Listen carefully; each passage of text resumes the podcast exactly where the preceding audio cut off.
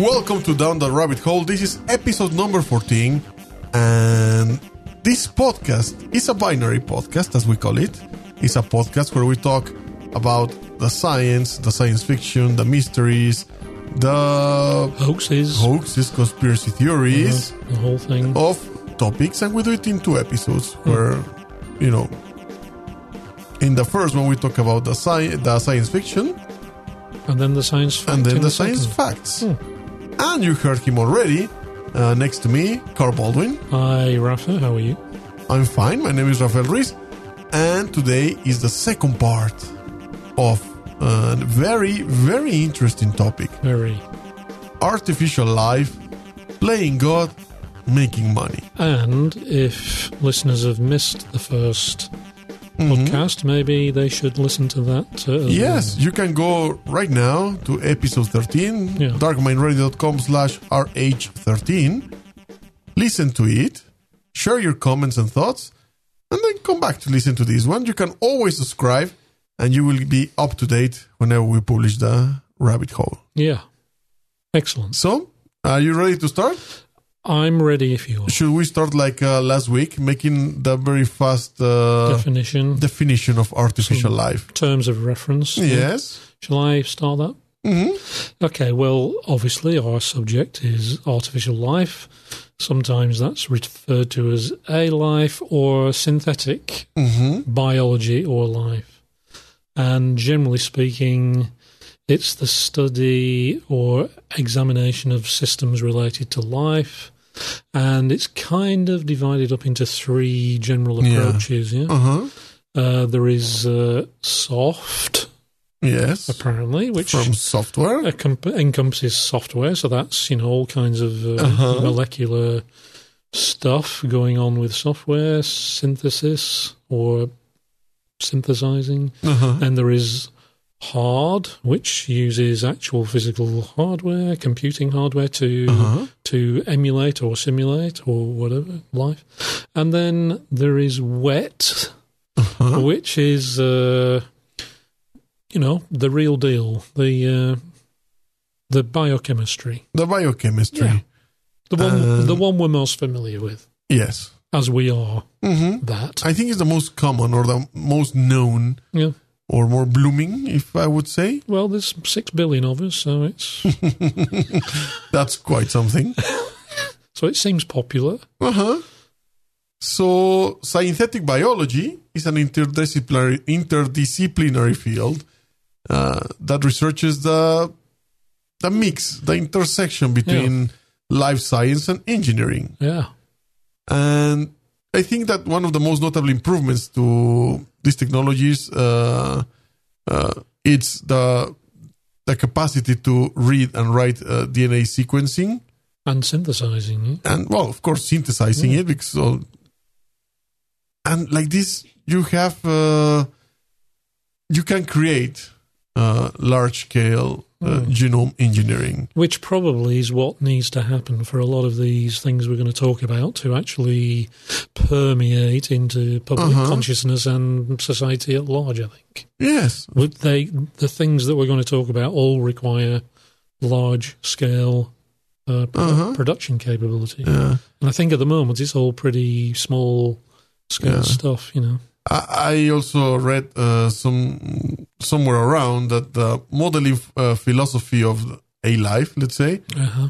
is uh, let's say strongly differs from the traditional model, and it's by studying not only the life as we know it, Mm-hmm. but life as it might be. Oh. I've seen that film. oh, no, that's the first podcast. Yes. Yeah.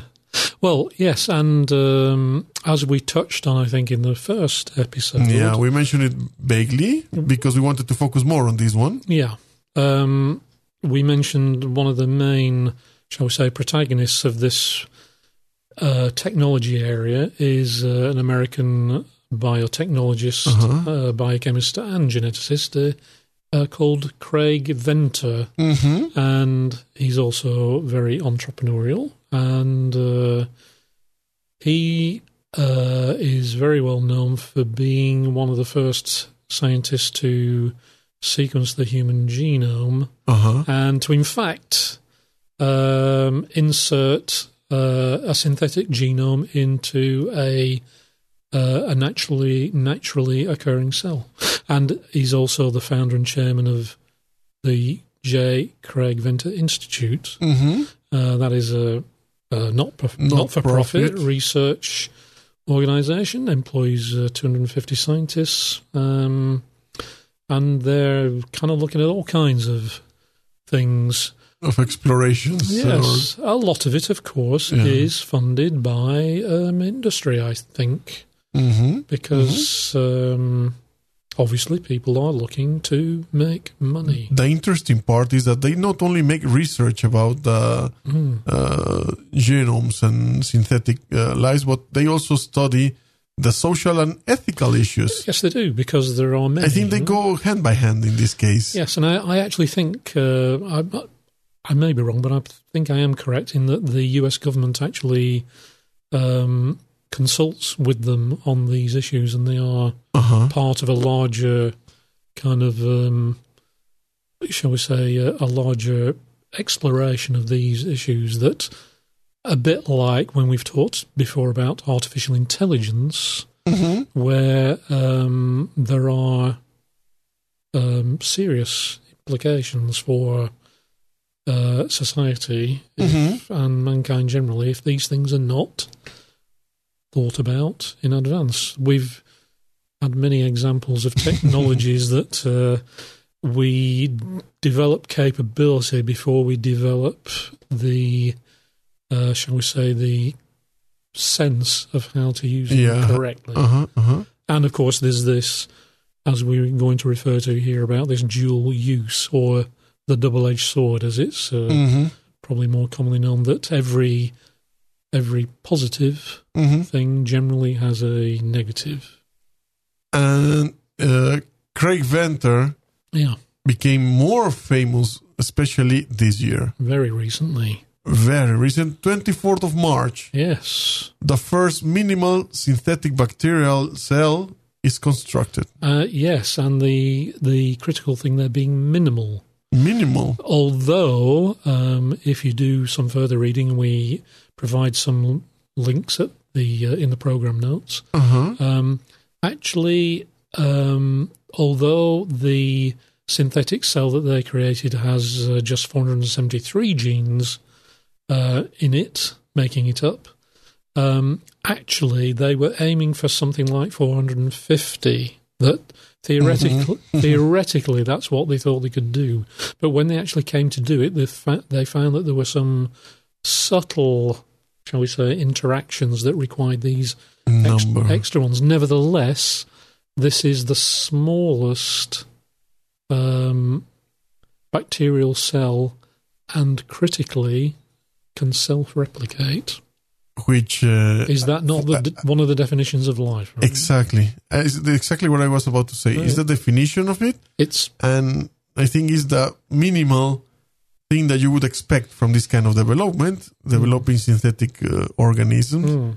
is that they could Well- these cells replicate themselves to create a bigger. well, again, it's to do with obviously the commercialization of these technologies is probably going to require this as a fundamental, isn't it? Of course, Uh, you want to be able to set off a process. it's like you you right now you just designed the first Lego block. yeah. it, it's it's it's kind of like the equivalent of um, you know the. And I'm probably going to get this wrong, but uh, it's kind of like I I think of yeast in in making beer. Uh-huh, uh-huh. Uh, obviously, this is a very popular subject in the uh, in the down the rabbit hole studio beer. um, although I'd like to point out we're not drinking it at the moment, much to our disappointment. But um, uh, yeast is obviously a self-replicating Uh-huh. thing, and that is the beauty of it in that you just set it off and uh, off It will it go. goes, and that's what is required here. Mm-hmm, mm-hmm. And in, in design itself, uh, it's actually interesting. They are describing it that is much like is very much like a computer. Yeah, yeah, that is Uh, interesting. The genome is the software that is encoding all these instructions for the cell, Yeah, and the cellular machinery is the hardware that interprets and runs yeah. the the genome, the instructions that are coded into it. Yeah, and this is a very hmm mechanistic kind of view, but it's probably valid. Well, it obviously it is valid. Therefore, you could program genomes, Yeah. put them together to create things bigger and that don't exist in nature. and that don't exist exactly. Yeah, So you can program one to replicate certain amount of times or to come together in a certain way yeah, that could create uh, themselves another organism yes. superior or The- I don't know yeah, it could either be a hazard or a benefit or or, exactly or nothing. or nothing exactly. Um, yes, but the one of the defining factors in the evolution of this uh-huh. area of technology has been the rapid increase in how we can actually assemble chromosomes, the actual technologies and techniques. Um, over the past 10 years, um, the amount of time it requires to do these chromosome assemblies has dropped from years to months, and now it's just a matter of weeks. So, no doubt, we will get down to days, and possibly down to hours, and so on and so forth. And maybe at some point in the more distant future, we'll be able to uh, possibly print these Uh-huh. things. Who knows? Who knows? And another interesting thing is here the composition of the cell. Mm. Uh, in the website of the institute, there is uh, this uh, pie chart where you can see that 41% of the composition is the genome expression information. Mm. 18% is cell membrane structure and function. 17% is the cytosolic metabolism. 17% is unassigned functions still. Yeah. And 7% is the preservation of the genome information. Right. That's the general structure of this uh, organism, this cell. Right. So, in that undefined area, there's a very clear place there for a copyright notice, isn't there? Uh, sh- there has to be there. Something has to be there showing a copyright, maybe a serial number, a Yeah. patent number. Yeah, and a helpline. Yeah. Helpline number. if you need more help, go to. That's right. so, yes, uh, it's a fascinating area. Um, Yeah. And we thought what we would do um, Is- break Yeah. it down into kind of benefits and risks. benefits, risks, and what can we expect from it in the future. exactly. Exactly. And if I might lead on the. Yeah, go ahead with the benefits. Um, I think it's fair to say that this area of, if we call it synthetic biology, um, it does raise many challenges, obviously, to Uh-huh. our idea of uh, nature and our place within nature. Um, but there are also, there are also uh, ethical issues and philosophical issues hmm and that's not even without mentioning potentially religious Yeah. issues because we, Because that's the first one. I, I would say that that's the main or first that people would think about. well I've got a feeling they will be the ones who shout loudest and first Yes, mm, yeah, is what I meant. playing God right Uh, playing God, great Uh, in life. yeah exactly um, it you would I'm not a religious person as you know but you you have to ask that um, if a God didn't want his creation to create life, then he would have kind of made sure they couldn't. yeah, exactly. So I think the very fact that we can, clearly, would suggest Yeah, grants you a maybe the chairman of the board actually um, thought maybe that's not a bad idea. I don't Yeah. know. Maybe we can maybe we can improve on the um, uh-huh. on the work. Probably get myself in a lot of trouble for saying that. um, but um, as with a lot of things, a bit like our pre- we've had some previous discussions about the Mhm. impact of the internet and Oh, yeah. and how the advent of the internet has severely tested and strained uh, existing regulatory frameworks and laws hmm to the point where um, people were actually doing things that on the surface were clearly illegal, but there was actually no legal framework under Yeah. which to actually prosecute them. Things like, as we can remember from probably years back, about downloading and uh, Mhm. all that stuff. There was actually no law No, there was no to law. prosecute people, which which saw people getting away with all kinds of stuff because the lawyers are just sat there scratching their heads, going, "Well, what have they actually done?" Right? And we're in a similar position now with synthetic biology. Our Is the- capabilities. is, is the Napster of the. this is the, this is the Napster of synthetic biology, where the technology is way getting ahead Uh huh. very quickly of the existing regulatory frameworks. In, in fact, that's a normal thing in a lot of uh, subject, uh, It would seem so. yeah, topics. I think I think the difference is that regulatory frameworks and laws and expressions of laws are actually created by uh, bodies of people and legislatures and governments and so on and so forth, whereas potentially creating a new cell is five people in a, people in a lab who are very enthusiastic, and they can just you know keep coming up with these novel ways of doing things, and it's just a different pace of activity, isn't it? Yeah. So I suspect that um, this is always going to be the case that technology will tend to outstrip um, our ability to frame laws and regulatory frameworks for, for them to operate within. Uh-huh. Um, but of course, it's not really the legitimate researchers that you're bothered about, is it? The uh, the issues are more to do with more to do with other types of people yeah. uh, getting involved who don't care about the laws and the regulatory frameworks anyway. Um, but as this is the benefits section, Let's start with some benefits. let's let's look at some benefits. But have please, you have a go. Well, first of all, green energy companies are using the this field of synthetic biology to modify bacteria. Hmm. This is actually known already. Maybe it was not, or people didn't realize that would fall into this category, Yeah, but uh, we have seen it even in the news, we have. in the normal news or Yeah. open TV news.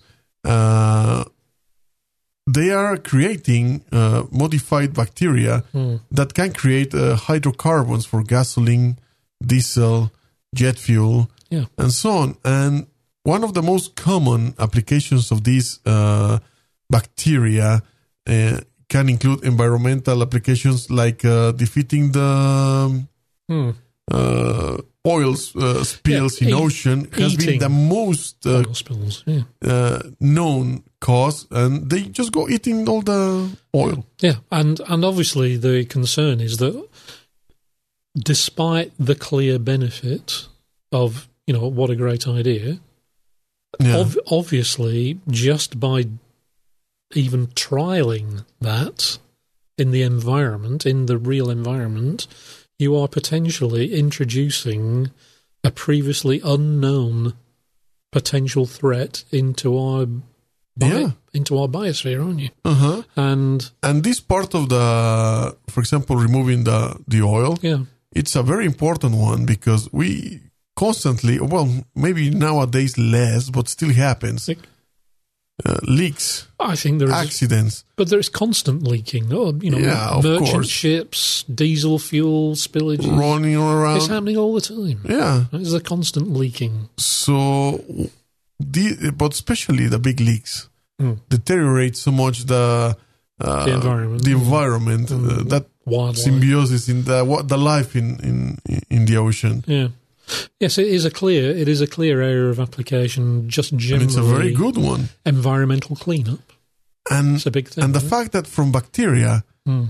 that can, uh, like you were saying before we started, they practically can eat any garbage That's that's and right. transform it into fuel. That's right, and and there is, uh, I know there is a, a pilot plant, literally. Uh-huh. literally. Uh, there is a pilot um, production facility, I think, in California somewhere. Um, that because they have lots of sunlight, what they have is uh, a facility that is uh, modified algae, hmm um, and they're in kind of lots and lots of kind of bags, transparent Uh-huh. bags that are getting lots of sunlight, and basically the uh, the algae are being fed sugars, carbohydrates, and they produce as waste product um, hydrocarbons, oil. You know what that reminds me as well? Of uh maybe this is for the previous show, but it reminded me just now the model of the fuel uh, part of uh, the DeLorean from the future, Uh, right. where you were putting garbage and being transformed into fuel for the car. Exactly, exactly. So maybe something built up where it contains this kind of modified bacteria inside that container. Yeah, You just drop in the Imagine that, garbage and creates the fuel necessary for the car. imagine that. You know? Your uh, your uh, bio, uh, your waste uh, uh, compactor in your kitchen hmm one day could feed directly into the fuel cell of your car. Yeah, boom, directly. I have no more fuel. Uh, throw some garbage there. Oh, I'm about to take a patent out on that, by the way. So I'll, I'll, Good idea. I'll try and beat you to it. Let, let's try to be fast. yeah. Anyway, so looking Next at one. looking at yeah more benefits. Um, for example, um, Health. health. Obviously, now things like um, diagnosing disease conditions, and again, I know from other reading that um, there are there is a technology currently available, and it's actually called lab on a chip. And, it's, and it's effectively a silicon wafer with micro engineered channels in it to direct um, flows of fluids using um, um, whatever the word is that, that draws fluids along narrow channels. Can't remember the word at the moment. Um, and they use uh, electrostatic fields to draw um, liquids along. Uh-huh. And then basically, what you can do is you can introduce a drop of blood at one end of the chip, and the channels draw several channels draw uh, And distribute the, the cells the- along, and at the end of each channel is a modified um, bacteria that detects a specific disease molecule or a disease Uh-huh. Um, receptor on a cell or something like that. And then uh, it causes fluorescence, for example, and the chip sits inside obviously a larger unit, still, still potentially only the size of a mobile phone. hmm And uh, each lab on a chip can detect several disease types. Wow. Uh, you know, this is pretty Well, astounding it's like stuff, uh, modern um uh, glucose uh, measurement kind of, things. yeah, it's an advanced. You put a chip there that reads only certain Yeah. tags and those on. Yeah, and and obviously the implications for um, our own health systems. I'm from the United Kingdom, for example. Um, the cost of providing health care and diagnosis to millions of people is just unbelievable, as we know. Mm-hmm. With aging populations, it's only getting worse and worse and worse, more and more unaffordable. So these kinds of technologies, where potentially your your doctor might in the future you may be able to go on your doctor's surgery website and ask them to send you a diagnostic thing With a drop of blood. yeah and you just you know provide a small sample or whatever Yeah. and without going to the doctor it will actually do the diagnosis and p- potentially relay the information to a clinician and so on and so forth. So, in advanced economies, you can see how that would impact greatly on making healthcare more efficient. But if you think about um, other countries, uh, developing countries, where they struggle to provide even the most basic, Mm-hmm. These technologies will be transformational, won't they? And in the end, my, uh, will bring better quality of life. For yeah, uh, totally. This could be transformational. I think. Mm-hmm. Um, yeah. So those are some benefits. Yes, because we also have many more related, for example, to plants, Yeah, there are many more. to making biofuels, new drugs. new drugs. yeah, yeah. Detecting uh, environmental conditions. Mm-hmm. Same kind of uh, technique as detecting disease conditions. Really, it's all Mm-hmm. variations on a theme, isn't it? And theoretically, just as you can clean uh, environmental accidents or problems, Yeah. you could use modify to clean up your own body. Yes. Yes. And we may come to that in a minute with a hmm an interesting Yes, of course. story. Yeah. So, Now, let's move on to the risks. yes. What are the risks? Well, You knew what we were going to do. Yeah.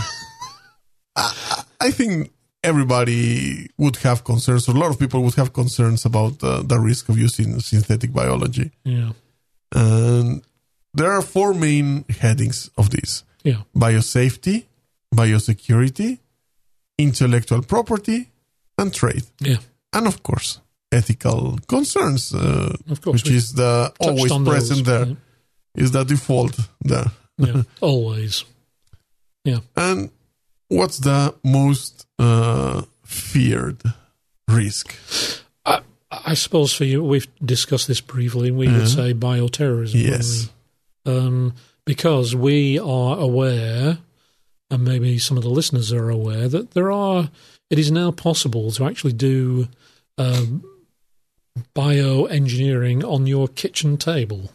Yes. There are, Groups. there are, there are, in fact, global groups, Do it To- yourself. totally innocent, Yes. just pursuing it as an area of interest, as a Yeah. hobby, and they can now buy, just as in um, many other areas of technology, the cost of equipment for doing certain things and developing certain things has plummeted over the last Mhm. 10 or 20, 30 years with um, developments in um, manufacturing. And it's the same in this area that you can buy all kinds of equipment that 20 years ago you would you wouldn't even think about being able to buy but now you can and it opens up obviously interesting areas for hobbyists but one man's hobbyist is, be. is another man's um, bioterrorist right Yeah. um, and of course, they are not concerned with uh, ethical uh, boundaries or No. regulatory frameworks or anything else. So yes, um, the the the danger is um, that groups could construct novel organisms with either lethal or incapacitating effects. Um, Mhm. They could uh, either develop from scratch or modify a well-known disease vector like Yeah. polio virus or uh, the SARS. respiratory syndrome SARS, right? Uh-huh. Um, and the although there are major concerns about regulatory oversight, the thing is bioterrorists aren't Uh-huh. concerned about these things. Um, so yes, it's uh, that is our probably most people's main concern, but there are Yeah. there are others. Many others, like, uh, uh, for example, recreate uh, existing or more like extinct or eradicated uh, pathogens. Yes, like the plague, for The example, plague which is, bubonic plague. I is think it is. bubonic plague. Yeah. Imagine suddenly, boom, pops in now. Yeah. Boom, another. But again, obviously, I don't think anybody would do that as a kind of a hobby subject. Would? No. So again, or really, maybe by accident, or maybe for you know the typical accidents that happen Yes. in labs. You know? I was trying to the create. scientist. I was cri- trying to create utopia and look what happened yeah, type stuff. but then we also have uh, economical risks. Totally. We have, for example, uh, patenting strategies that could create monopolies Yeah. that could could actually inhibit the research and resist the product development for other people. That's right. And this is already occurring in the States with companies Exactly. patenting genes. Genes and research became right now like I was calling it the other day pay per view. yeah, the paywall, right? Yeah. It's it's extending into every area, and obviously there are also trade issues. So, for example, Uh huh. um, developed countries, advanced economies, could actually create whole industries based on producing uh, certain products uh, on a on a industrial scale and exporting them, using them as a as a cash Mm-hmm. um, crop, inverted commas, if I could say that. Um, again, um, you can imagine that they would seek to protect those um, industries Uh huh. from uh, competitors in lower uh, cost economies Mm-hmm. through uh, regulatory frameworks and so on. And So you could see conflicts potentially yeah, occurring. there will be there would be conflicts, and of course, one that would uh, raise immediately, like we said, the first people to scream would be religion Totally. About creating artificial life. Yeah. That's, I think, uh, the first one that will start to rise. Yes, but but uh, just as we, in fact, in my country, we're experiencing a, a problem at the moment, which is fairly mundane, but it's to do with um, steel production and the fact that um, because of steel production in other countries at a much lower cost, Yeah. China mainly, um, it has absolutely decimated our steel industry, our steel manufacturing industry. And you can imagine similar problems occurring in the Mhm. future with this kind of stuff, right? Yes. Um, it's raising fascinating questions, I think. Uh huh. And then we come to the future. Yeah. The future. So, obviously, we've discussed this, and uh, there is clear ignorance in the general population, lack of understanding, uncertainty about the risks of this area of technological development. And anyway, the um, as we were saying that um, scientists, you know, regulators, and man in the street Uh huh. uh, are all stakeholders in this, and Mhm. uh, there is a general lack of uh, understanding of what is required, Uh huh. and um, obviously these concerns about dual use, the double-edged sword problem. hmm I think it's hard to establish uh, where we want to arrive. Where the line is, right? Yeah, I, I think it's very difficult to, to see it right now. Well, you know what will happen. As usual, we will step over the line and then go, oh, Oops. maybe Let me step back a bit. Yeah. Maybe that was a bit too much. Right? Look, uh, most of just about everybody appears to be dead or has got two heads or something. Uh-huh. That's not what we meant to do. So um, it's interesting. And based on this and on future, we actually have a very interesting story A little story. that we found from this website, syntheticbiology.org. yeah, and they they imagined in Mm-hmm. a couple of paragraphs what uh, life might be like for uh, one of us Uh-huh. um, in some un- unspecified point in the future, probably not that far away. Yes. Um, And we wanted to read the story for you. Yeah. It's very it's short. It Yeah. will not take much, but you will find interesting the way they imagine yeah, the applications that we can have in our everyday life. it is very interesting. So here it goes. The number of bacterial cells in your body at this very moment is equivalent to the total population of your own cells. For the most part, they are beneficial, preventing infection, aiding digestion, and perhaps even producing useful chemicals.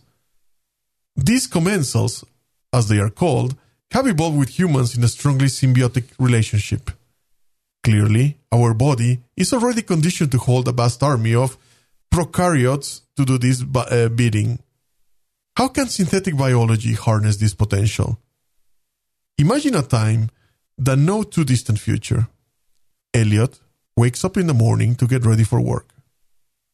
After taking a shower, he examines his clean, clear face in the mirror, deciding that he can probably wait another month before reapplying the bio spray that keeps his skin pores clean and renders shaving unnecessary.